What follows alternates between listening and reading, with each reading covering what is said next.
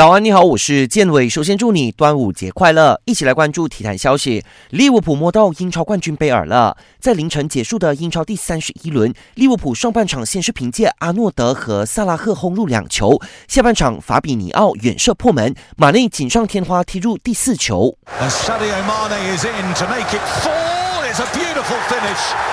Oh, it's devastating football from Liverpool.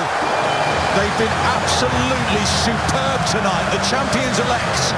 最终，利物浦四比零血洗水晶宫，在多赛一轮的情况下，领先曼城二十三分。只要曼城明天输给切尔西，利物浦将提前七轮获得队史第一个英超冠军。曼联紧追前四，凭借马歇尔职业生涯的第一次帽子戏法，三比零力克谢菲尔德联，收获三连胜。在西甲赛场，皇马二比零横扫马略卡，积分追平了巴萨。不过，凭借胜负优势，再次回到联赛榜首。意甲老三国际米兰爆出大冷门，三比三闷平萨索洛，只能带走一分。